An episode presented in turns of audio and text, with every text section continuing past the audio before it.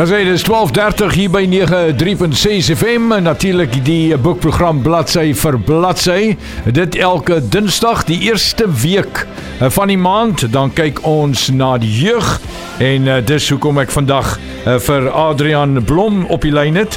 Ons gaan praat oor hom en sy ma se vrystelling Blitz 2 operasie hoërskool en dit volg natuurlik op 'n Blitz perlemoendiewe uh, van so 'n jaar of wat uh, gelede. Adrian baie welkom by 93.6. Baie dankie man. Dankie dat jy my um, genooi het. Dit is my groot voorreg om te praat met jou en vir die mense op die radio. Dit is vir my net so groot voorreg. Um, baie geluk met die tweede vrystelling. Dankie. Dankie, dankie. Raak dit makliker soos wat jy skryf ek na blits uh, en veral die gewildheid van blitsperlemondiewe? Weet jy, ehm um, ja, ek sal so sê, ehm um, want na die eerste boek begin mense mens nou weet met iemand 'n boek skryf, begin jy hulle goed leer ken en jy verstaan hoe om te werk met 'n mens en hoe die ja, die mens met wie jy werk werk wat saam met jou werk sê verstaan jy ook beter en so maak jy net 'n fantastiese skepping en 'n skepsel uit jou uit, hulle tussen samewerking. So ek en my ma definitief um na die eerste blits um het ons 'n paar vaardighede, ander vaardighede opgetel wat in die in die tweede boek vir ons groot voordeel gegee het aan ons skryftegniek. So ek sal definitief so sê ja. Nou ons is nou jy's nou in graad wat? Ek is nou graad 11. Okay. Jy is nou in graad 11. Met ander woorde, jy was in graad 8 toe jy die eerste ene geskryf het Blitsperlemondiewe. Ja, ek uh, was eintlik graad 7 toe ons begin het, jammer. ja, maar toe jy nou vrygestel is tussen 'n yes. jaar daarna. Met ander woorde, jy is nou 17 jaar oud. Ja, dit is korrek. Um, wil jy uh, uh, verder gaan met die skryfwerk? Ek weet daar lê vir ons nog 'n blits voor as ek dit nie mis het nie.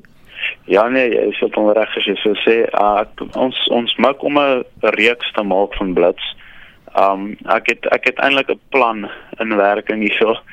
Ek wil ek begin ek het die idee van eerste blits het ek begin by 'n punt waar ek gedink het maar ek wil 'n groot hoogtepunt deur die boek skryf en ek wil ek wil achieve of ek wil ek wil regkry dat ons deur die boeke so groot klimaks opbou het dat dit is net dit is soos ek wil dit eintlik nou voor as um vergelyk aan Harry Potter mm, die die reeks. mm. en ek het baie inspirasie daai uit getrek. Um en ja dit is die derde boek gaan gaan dan ook 'n opvolger wees. Maar deur die boek se skryf het ek probeer het ek my mal probeer om die drie boeke op um um um op hulle eie te hou. Ons wil nie hê dat ja. jy moet boek 1 tot 3 moet lees nie. Ons het eintlik probeer om dit jy kan sien om op blits 2 net optel en dan blits 3 en dan moet jy nog steeds kan verstaan. So ek wil ek wil dis wat ons probeer regkry, maar ja, jy is reg as jy sê ons ons kyk nou gaan blits 2 en um as die as die lesers wel van nou dan sal ons heel moontlik 'n boek 3 uitbring. Hannes is 'n deurlopende karakter, is dit korrek? Zander begin nou en en nou ook saam met hom en dan nou in hoërskool, operasie hoërskool. Ja, hulle Hannes en Zander is twee, die twee beste vriende in die storie. Um hulle kom al van laerskool af saam van um die eerste blits af en hulle kom nou ook saam in uh, hoërskool. Kom hulle saam hoërskool toe en in die boek bespreek dit bietjie hoe mense vriendskappe tipies sal geaffekteer word. En nie net in die stereotipe manier wat hulle sê ja, mense verander, daar word in diepte bespreek hoe sulke dinge gebeur en dit is dit is natuurlik en maar dit op die ou end dit raak nou weer gesond, maar dit sal die lesers myself moet ondervind.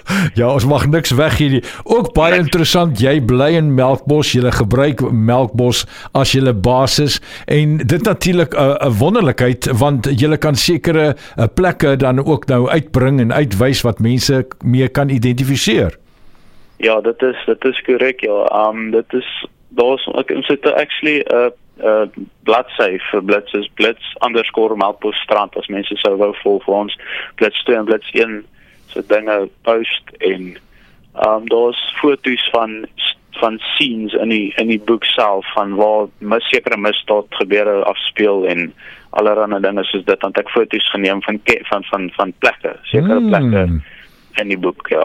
Ag dis wonderlik man ek is ek ek, ek raak opgewonde as ek dink aan jy en jou ma en en wat 'n wonderlikheid want jy moet dit regtig hierdie is besonders uh, wat jy saam kan doen en natuurlik ook uh um, jou kop en waar jy as jongeling is uh met met sosiale media en wat jy alles kan regkry daarmee. Maar kom ons gaan gou terug na operasie hoërskool toe. So alles gebeur uh, waar van Hannes se speerinstink wat hy geprikkel word na 'n nuwe kind wat nou in die klas inkom. Met perlemoendiewe uh, het mense 'n sekere rigting mee gehardloop. So hier operasie hoërskool is dit alles oor hierdie nuwe kind wat een middag uh, hom dan na die huis toe nooi?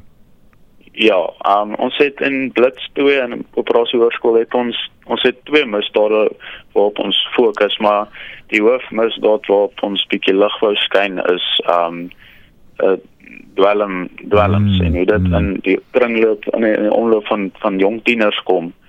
En ehm um, hierdie ouetjie se naam is Harry, die vriend van um, van van Hannes en Hannes het 'n het 'n het 'n geneigtheid om uh, om iets agter te kom wat nie vir hom reg lyk nie. Hy sou klein persoonlik uh, persoonlikheidsdinge optel wat mense doen.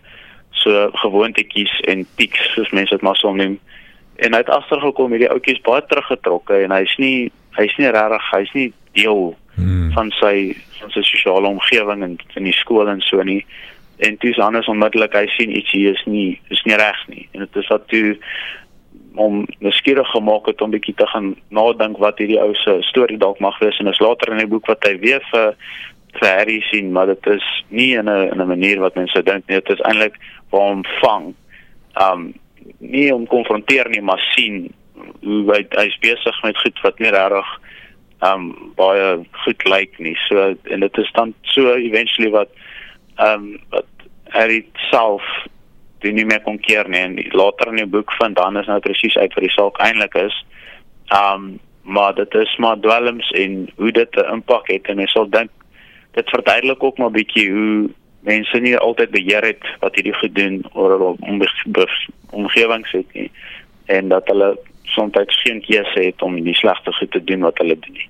Ek gesels met Adrian Blom. Hy en sy ma Nadine het Blitz 2 operasie hoërskool. Onthou daar's Blitz Parlementdiewe wat ons seker so 'n jaar of wat gelede behandel het hier op die boekprogram. Nou is Blitz 2 operasie hoërskool uit en ek gesels eh, met eh, Adrian Blom hier by 93.6. Net gou-gou Oreo Crushers.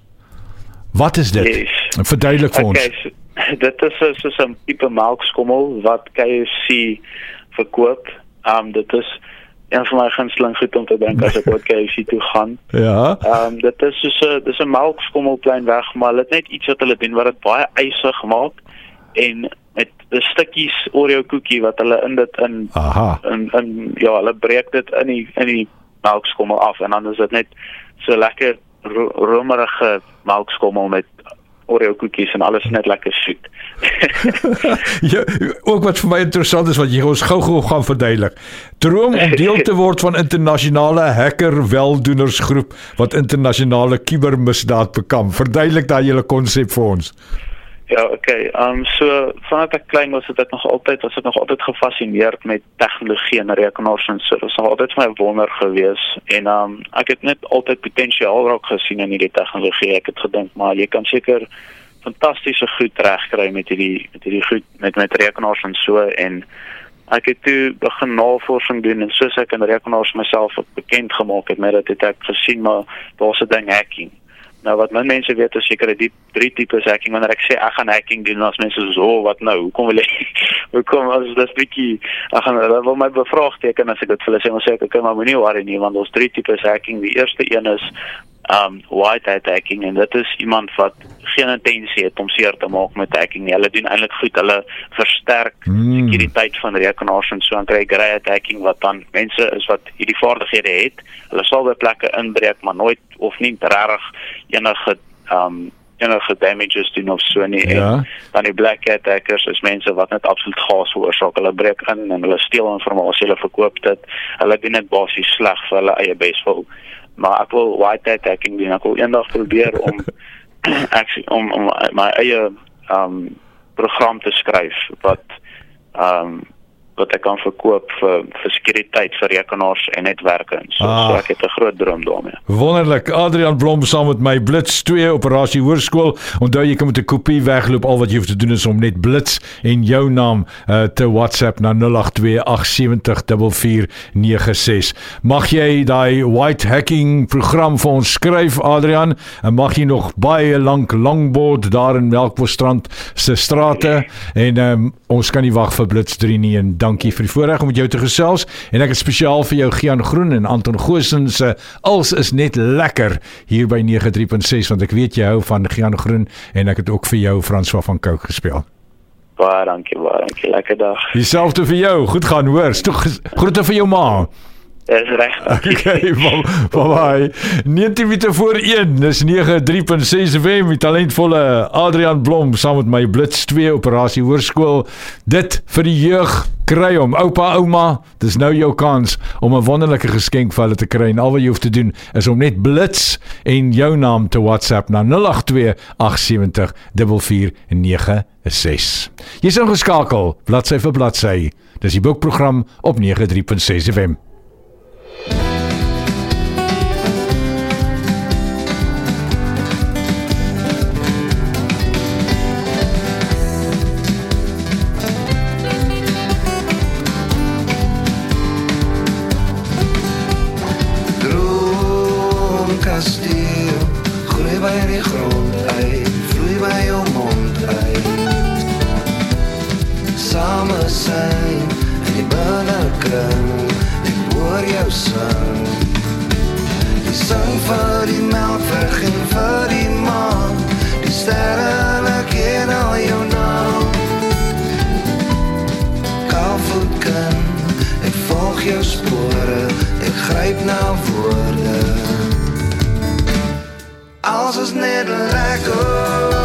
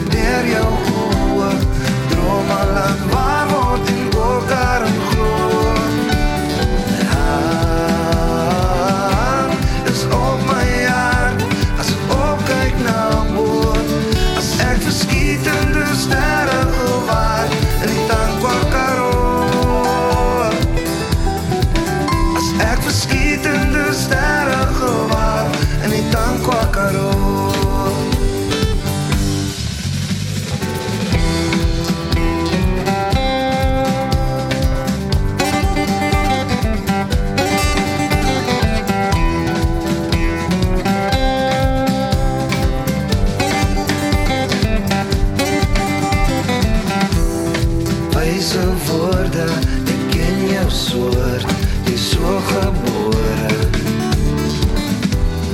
Buiten lijnen, ik zie jou duidelijk, ik zie jou dan. Ik dans vanavond met die zijde kruis, en de vastrap of two-step of vals. Ziel van de mens, die engelen worden is never like a